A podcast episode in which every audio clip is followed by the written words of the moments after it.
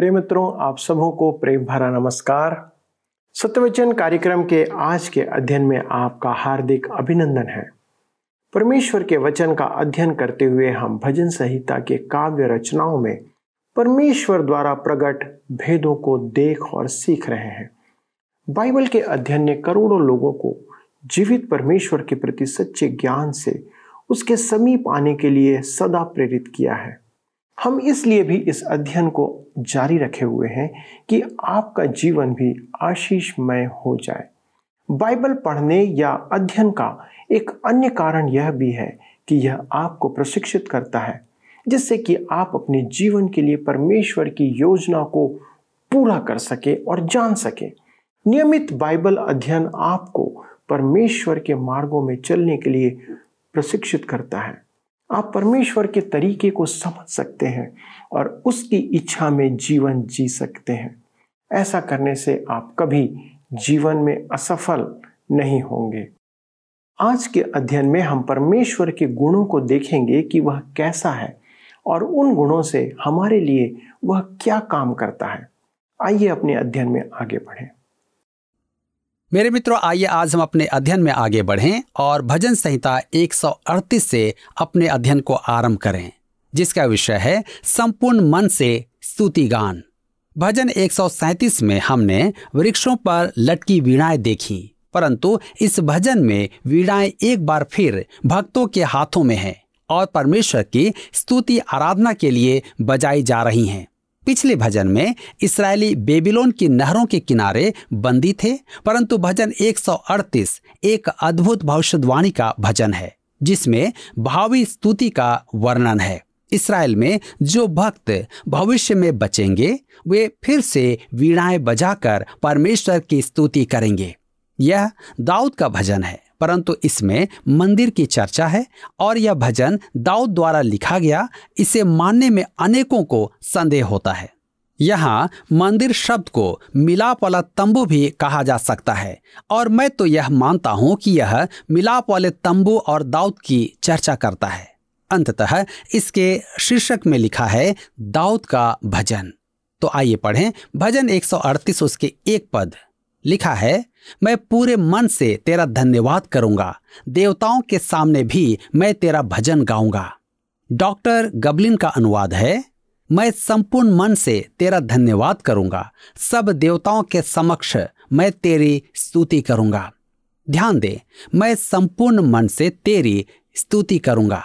यरूशलेम में मुझे जिस बात ने सबसे अधिक प्रभावित किया वह थी विलाप वाली दीवार, वेलिंग वॉल।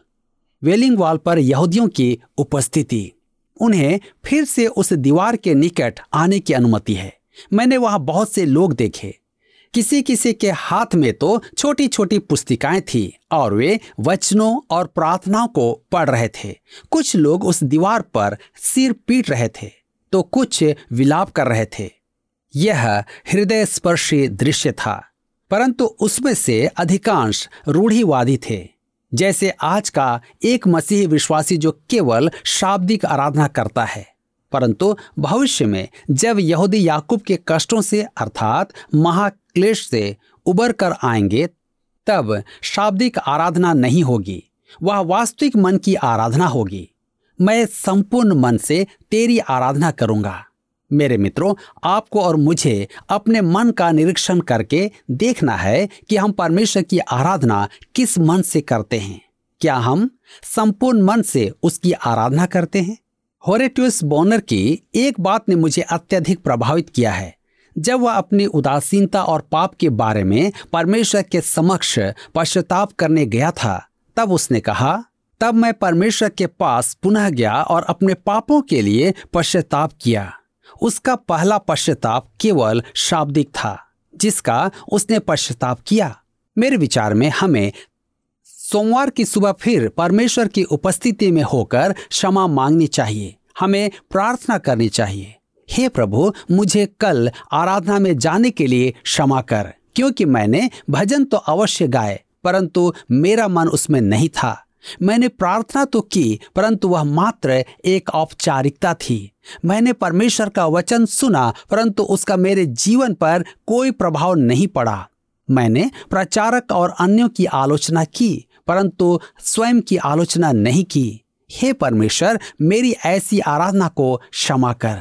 हमारे लिए यह प्रार्थना अच्छी होगी। देवताओं के सामने भी मैं तेरा भजन गाऊंगा। लूथर और कॉल्विन का कहना है कि यहाँ देवताओं शब्द स्वर्गदूतों के लिए काम में लिया गया है, परंतु मेरे विचार में ऐसा नहीं है। कुछ का कहना है कि देवताओं से उसका अभिप्राय है मूर्तियां। निश्चय ही वह अन्य जातियों की मूर्तियों के विषय में कह रहा है। आपके जीवन में जो भी परमेश्वर और आपके बीच में आ जाए वह देवता है। हमने भजन संहिता 82 उसके 6 पद में भी एक शब्द ईश्वर देखा था जो न्यायों का प्रतीक था। ये लोग पृथ्वी पर परमेश्वर के प्रतिनिधि थे। मुझे सदा एक सत्य स्मरण आता है कि शिक्षक, प्रचारक और वचन का उद्घोषक होने के कारण मैं परमेश्वर को लेखा दूंगा। मेरे प्रियो, वह मेरा दायित्व है कि मैं सुसमाचार को स्पष्ट रूप से व्यक्त करूं। यदि वे जो परमेश्वर को जानते हैं सुसमाचार को स्पष्ट प्रकट न करें तो कौन करेगा? मैं अपनी सेवकाई पर ध्यान देता हूं तो अनेक विफलताओं को देखता हूं। मुझे पछतावा होता है। एक दिन मैं परमेश्वर को देखकर कहने योग्य ठहरूं कि मैंने यथासंभव वचन का प्रचार किया। यह महान सांत्वना है। मैं उसका प्रतिनिधि रहा हूं। अतः आप देखते हैं कि जब दाऊद कहता है मैं देवताओं के सामने भी तेरा भजन गाऊंगा, तो उसका अर्थ अलग अलग हो सकता है। हम निश्चित रूप से नहीं कह सकते कि उसके मन में क्या था। भजन 138 के 2 पद में लिखा है, मैं तेरे पवित्र मंदिर की ओर दंडवत करूंगा और तेरी करुणा और सच्चाई के कारण तेरे नाम का धन्यवाद करूंगा, क्योंकि तूने अपने वचन को अपने बड़े नाम से अधिक महत्व दिया है। इस पद के अंतिम भाग का अनुवाद इस प्रकार होगा, तूने अपने वचन को अपने संपूर्ण नाम के अनुसार बड़ा किया है। दूसरे शब्दों में परमेश्वर का वचन ऐसा भला है जैसा वह स्वयं है। एक प्राचीन कहावत है कि मनुष्य उतना ही भला होता है जितना उसका वचन होता है। परमेश्वर अपने वचन के तुल्य भला है। मेरे प्रियो, उसके वचनों में उसका चरित्र व्याप्त है। तूने अपने वचन को अपने बड़े नाम से अधिक महत्व दिया है, या तूने अपने वचन को इस प्रकार पूरा किया है कि तेरे नाम का अर्थ पूरा हो। यह एक अद्भुत कथन है। भजन 138 के 6 पद में लिखा है, यद्यपि यहोवा महान है तो भी वह नम्र मनुष्य की ओर दृष्टि करता है, परंतु अहंकारी को दूर ही से पहचानता है। डॉक्टर गबलिन का अनुवाद है, यहोवा सर्वोच्च है और दीन मनुष्य पर अनुग्रह करता है, परंतु घमंडी को दूर ही से पहचान लेता है। वह सर्वोच्च है और सबसे बड़ा है, परंतु वह फिर भी दीन जन पर अनुग्रह करता है। परमेश्वर के वचन में दीन मनुष्य पर परमेश्वर के अनुग्रह के विषय में बहुत कुछ कहा गया है। आज का घमंडी मनुष्य दीनता प्रदर्शन में सिद्ध नहीं है। याकूब की पत्री 4 अध्याय के 6 पद में हम पढ़ते हैं, वह तो और भी अनुग्रह देता है। इस कारण यह लिखा है कि परमेश्वर अभिमानियों का विरोध करता है पर दीनों पर अनुग्रह करता है। और पहला पतरस 5 के 6 में हमें निर्देश दिया गया है, इसलिए परमेश्वर के बलवंत हाथ के नीचे दीनता से रहो, जिससे वह तुम्हें उचित समय पर बढ़ाए। धर्मशास्त्र में दीनता के बारे में बहुत चर्चा की गई है। यह एक ऐसा आचरण है जिसे परमेश्वर देखता है और स्वीकार करता है। दाऊद भी दीन बना था। भजन 131 उसके 1 पद में हम पढ़ते हैं, हे यहोवा, न तो मेरा मन गर्व से और न मेरी दृष्टि घमंड से भरी है, और जो बातें बड़ी और मेरे लिए अधिक कठिन हैं उनसे मैं काम नहीं रखता। यशाया 57 के 15 पद में लिखा है, क्योंकि जो महान और उत्तम और सदैव स्थिर रहता और जिसका नाम पवित्र है वह यूं कहता है, मैं ऊंचे पर और पवित्र स्थान में निवास करता हूं और उसके संग भी रहता हूं जो खेदित और नम्र हैं, कि नम्र लोगों के हृदय और खेदित लोगों के मन को हर्षित करूं।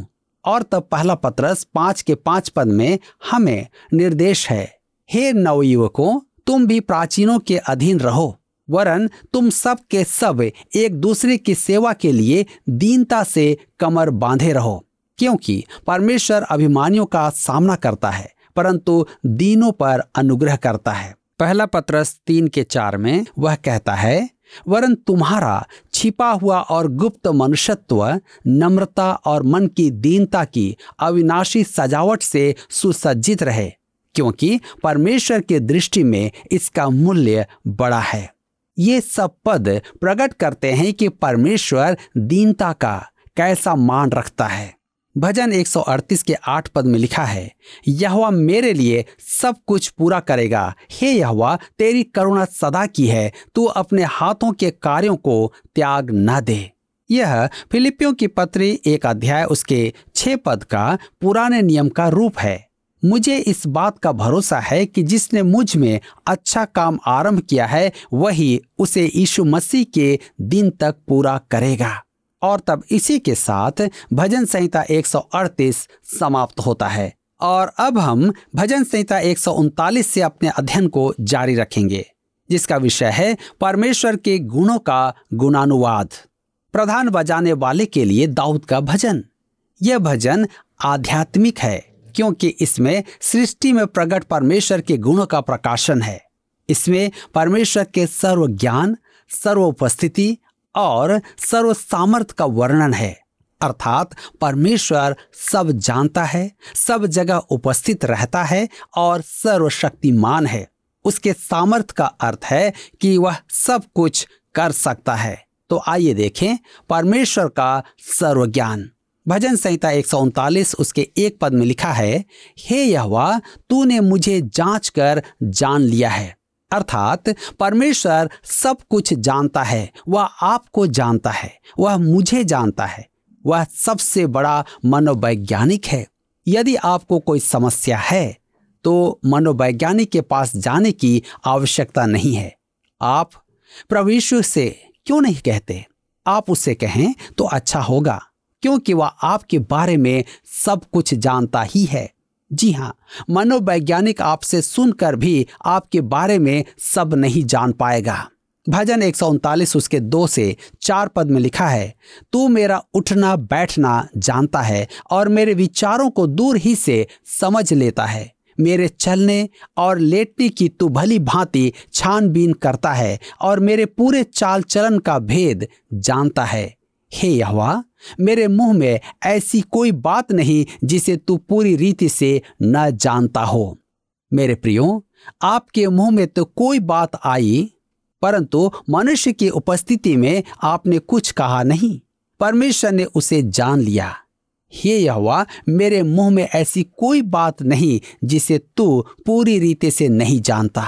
भजन 139 उसके 5 और 6 में लिखा है, तूने मुझे आगे पीछे घेर रखा है और अपना हाथ मुझ पर रखे रहता है। यह ज्ञान मेरे लिए बहुत कठिन है, यह गंभीर और मेरी समझ से बाहर है।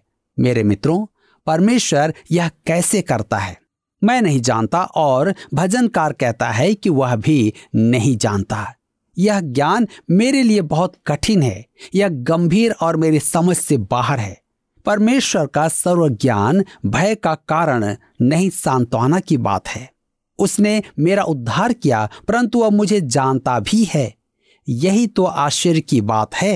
आप कुछ लोगों से मेल बढ़ाते हैं परंतु वे आपको निराश करते हैं। आप सोचते थे कि आप उन्हें जानते हैं परंतु नहीं, आप उनके बारे में कुछ भी नहीं जानते हैं। परमेश्वर हमें जानता है तथा वह हमारा उद्धार करता है। परमेश्वर कैसा महान है।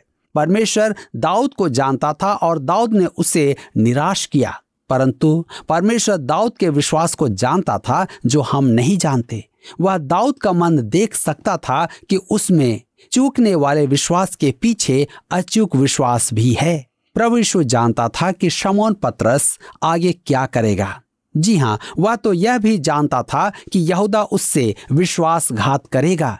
यद्यपि हम समझ नहीं पाते, पर यह परमेश्वर का सर्वज्ञान है, वह सब कुछ जानता है।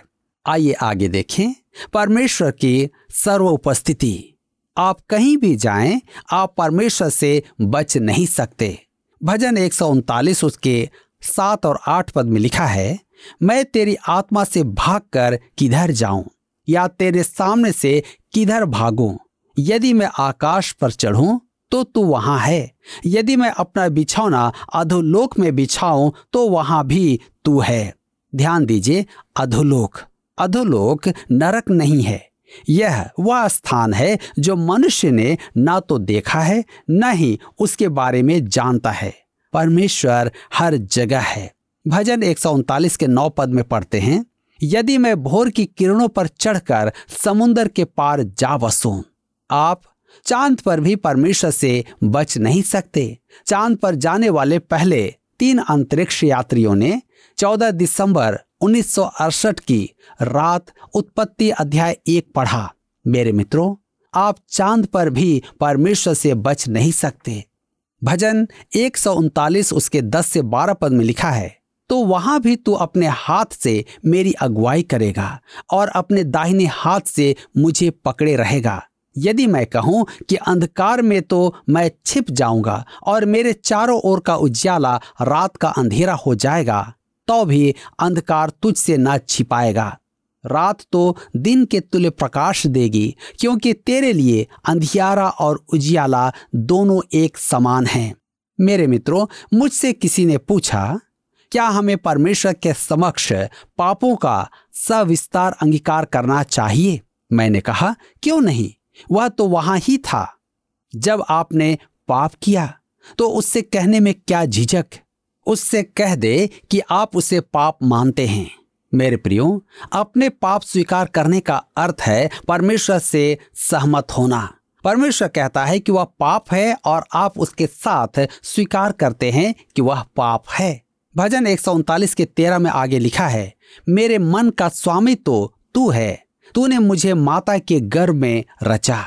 जिस पल हमारी माता हमें गर्भ में धारण करती है, उसी पल से हम संपूर्ण जीवन परमेश्वर की उपस्थिति में रहते हैं। भजनकार इस तथ्य को अगले पद में अधिक बल के साथ कहता है। आइए पढ़ें, भजन 139 के 14 पद लिखा है, मैं तेरा धन्यवाद करूंगा इसलिए कि मैं भयानक और अद्भुत रीति से रचा गया हूँ। तेरे काम तो आश्चर्य के हैं और मैं इसे भली भांति जानता हूँ। परमेश्वर हर जगह है और मनुष्य एक ऐसा उत्तम प्राणी है जो लगातार परमेश्वर का ध्यान आकर्षित किए रहता है। भजन 139 के 15 और 16 पद में लिखा है, जब मैं गुप्त में बनाया जाता और पृथ्वी के नीचे स्थानों में रचा जाता था, तब मेरी हड्डियां तुझसे छिपी न थी। तेरी आंखों ने मेरे बेडौल तत्वों को देखा और मेरे सब अंग जो दिन दिन बनते जाते थे, वे रचे जाने से पहले तेरी पुस्तक में लिखे हुए थे। दाऊद कहता है कि उसके शरीर की रचना से पहले मां के गर्भ में वह एक पूर्ण मनुष्य था। यहाँ यह कहा गया है कि स्त्री के गर्भधारण पर ही मनुष्य पूर्ण मनुष्यत्व में होता है। आज गर्भपात के संबंध में यह एक महत्वपूर्ण बात है। मैंने एक मुक्त विचारवादी से सुना कि बाइबल में गर्भपात के विषय कुछ नहीं कहा गया है, अतः इस विषय में हमारा विवेक जो कहे सो हम कर सकते हैं। परंतु सच यह है कि बाइबल में इस विषय पर कहने को कुछ आवश्यक है। यह एक स्पष्ट संदर्भ है। दाऊद कहता है कि जब उसके शरीर की रचना हो रही थी, तब वह पूर्ण मनुष्यत्व में था। परमेश्वर के पास उसके लोगों का जन्म से पूर्व ही पूरा नक्शा होता है। अब एक बात ध्यान से सुन ले, गर्भपात हत्या है जब तक कि वह मां की जान बचाने को न किया जाए। अपने पाप को छिपाने के लिए गर्भपात करवाना एक भयानक और पार्श्विक अपराध है। मुझे दोष न दें, दाऊद ने लिखा है, और पवित्र आत्मा ने इसकी घोषणा की है, तो उन्हें दोष दें। यदि हम संपूर्ण बाइबल को माने तो वहाँ प्रत्येक समस्या का समाधान है। मेरे मित्रों, बाइबल सदैव ही प्रचलित अर्थ प्रस्तुत नहीं करती है। अच्छा होगा कि वह परमेश्वर के दृष्टिकोण से समझी जाए। आइए अब हम देखेंगे परमेश्वर के सर्वसामर्थ। भजन 139 उसके 17 और 18 पद में लिखा है, मेरे लिए तो हे परमेश्वर तेरे विचार क्या ही बहुमूल्य हैं, उनकी संख्या का जोड़ कैसा बड़ा है। यदि मैं उनको गिनता तो वे बालू के किनकों से भी अधिक ठहरते। जब मैं जाग उठता हूँ तब भी तेरे संग रहता हूँ। मेरे मित्रों, परमेश्वर हमसे प्रेम करता है और हमारा परमेश्वर सर्वशक्तिमान है। भजन 139 उसके 19 में लिखा है, हे परमेश्वर, निश्चय तू दुष्ट को घात करेगा, हे हत्यारों मुझसे दूर हो जाओ। इस भजन में दुष्ट और धर्मी दोनों का उल्लेख है। परमेश्वर कहता है कि वह दुष्ट को दंड देगा और अपने लोगों की प्रार्थना सुनेगा। परमेश्वर की स्तुति करो, क्योंकि वह सर्वज्ञानी है, सर्वशक्तिमान है और सर्वोपस्थित है। मेरे प्रियो, इसी के साथ यहाँ पर हम देखते हैं कि भजन संहिता 139 समाप्त होता है और अब हम भजन 140 में आते हैं। हमने देखा है कि भजनों का यह समूह जो अंगूर के गुच्छे के समान परस्पर संबंधित है, परंतु भजन 140 का संबंध आध्यात्मिक भजन 139 से नहीं है। इस भजन में ख्रिस्त विरोधी के राज में परमेश्वर के भक्तों की दुर्दशा का उल्लेख किया गया है। ख्रिस्त विरोधी झूठे मसीहा और पाप का मनुष्य होगा। यह दाऊद की प्रार्थना है जिसमें वह सुरक्षा की विनती करता है, क्योंकि उसे दुष्टों ने घेर रखा है। इस समय दाऊद अत्यधिक तनावग्रस्त था, क्योंकि राजा शाऊल उसकी जान का दुश्मन बना हुआ था। वह एक उत्पात करने वाले मनुष्य का प्रतीक है, जिसके विषय में पौलुस दूसरा थिस्सलुनीकियों के पत्र अध्याय 2 में लिखता है। यह भजन आज आपकी और मेरे लिए है। हम भी यह प्रार्थना कर सकते हैं। भजन 140 के 1 में लिखा है, हे यहोवा, मुझको बुरे मनुष्य से बचा ले, उपद्रवी पुरुष से मेरी रक्षा कर। इस पद में ख्रिस्त विरोधी को उपद्रवी पुरुष कहा गया है। यूहन्ना कहता है कि अनेक ख्रिस्त विरोधी आएंगे। पहला यूहन्ना के पत्र 2:18 में लिखा है, हे लड़कों, यह अंतिम समय है और जैसा तुमने सुना है कि मसीह का विरोधी आने वाला है, उसके अनुसार अब भी बहुत से मसीह के विरोधी उठे हैं। इससे हम जानते हैं कि यह अंतिम समय है। मुझे पूरा विश्वास है कि हमारा संपर्क कभी न कभी किसी दुष्ट मनुष्य से हुआ होगा। दाऊद की प्रार्थना है कि परमेश्वर उसे दुष्टों से बचाए। सेवा के समय मेरी भी यही प्रार्थना रही है, हे परमेश्वर, मुझे दुष्टों के प्रभाव और प्रभुता से बचा कर रखना। सेवक के लिए किसी एक मनुष्य या किसी गुट के प्रभाव में जाना अति संभव होता है और यह संकटपूर्ण है। भजन 140 उसके 2 और 3 में लिखा है, क्योंकि उन्होंने मन में बुरी कल्पनाएं की हैं, वे लगातार लड़ाइयां मचाते हैं, उनका बोलना सांप का काटना सा है, उनके मुख में नाक का सा विष रहता है। पौलुस मानव जाति के लिए ऐसा ही कहता है, रोमियो के पत्र 3 उसके 10 से 18 पद में, उनकी जीभ में विष है, जीभ परमाणु बम की नाई विनाशकारी है, जीव किसी की प्रतिष्ठा को नष्ट करके उसके जीवन पर कालिक पोत सकती है। भजन 140 के 4 में आगे लिखा है, हे यहोवा, मुझे दुष्ट के हाथों से बचा ले, उपद्रवी पुरुष से मेरी रक्षा कर, क्योंकि उन्होंने मेरे पैरों को उखाड़ने की युक्ति की है। यह दाऊद की प्रार्थना है और महाक्लेश में इसराइल के भक्त भी यही प्रार्थना करेंगे। आज अनुग्रह के युग में यह मसीही विश्वासियों की प्रार्थना नहीं है। यद्यपि महाक्लेश में फंसे व्यवस्था पालकों के लिए मैं ऐसा कोई कारण नहीं पाता कि वे परमेश्वर के अलौकिक दंड और क्रोध की इस प्रकार की प्रार्थना न करें। मेरे मित्रों, मैं आज आपसे जानना चाहता हूं कि आप किस प्रकार की प्रार्थना करते हैं। क्या आप चाहते हैं कि परमेश्वर आपकी रक्षा करे? तो यह समय है कि आप भी उसके पास आएं, क्योंकि वह आपकी रक्षा करना चाहता है। मित्रों, संसार जैसे जैसे जीवन में आगे बढ़ रहा है, हम उस बुरे मनुष्य या उपद्रवी पुरुष अर्थात पाप का मनुष्य या मसीह विरोधी या क्रिस्ट विरोधी या जिसे एंटी क्राइस्ट कहा गया है, उसके प्रकट होने की ओर बढ़ रहे हैं। बाइबल हमें बताती है कि उसके दिनों में महासंकट आएगा। इसलिए परमेश्वर के वचन में हमें बने रहना है।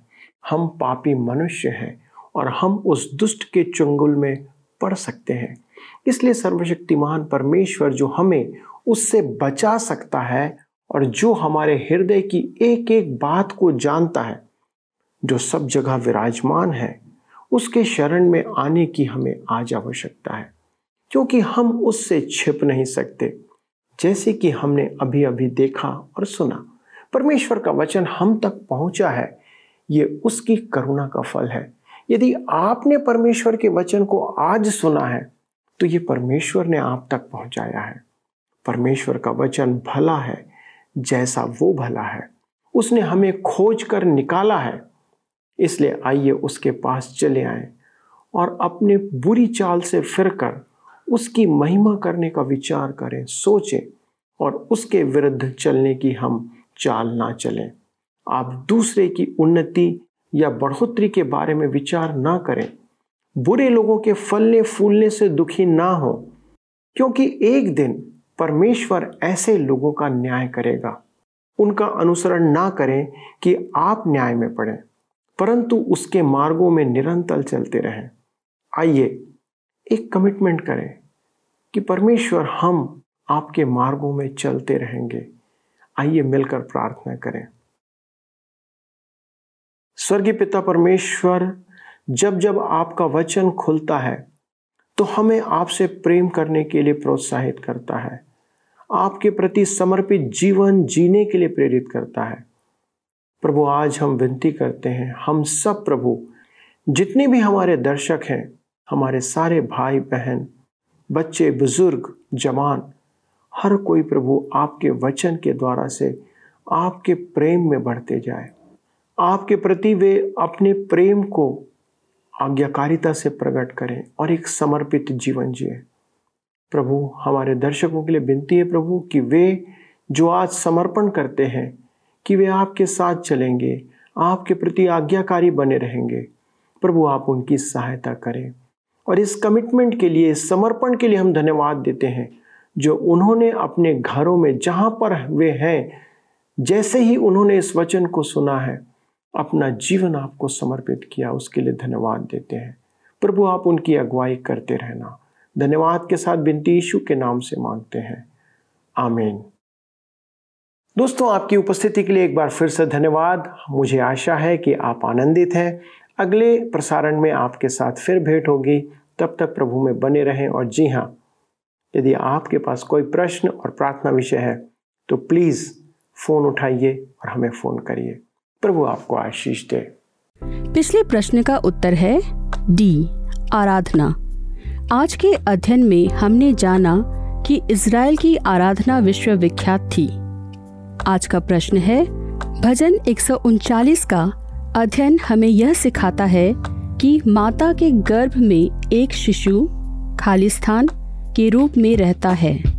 ए, भ्रूण, बी, पूर्ण मनुष्य, सी, बालक, डी, मृतक।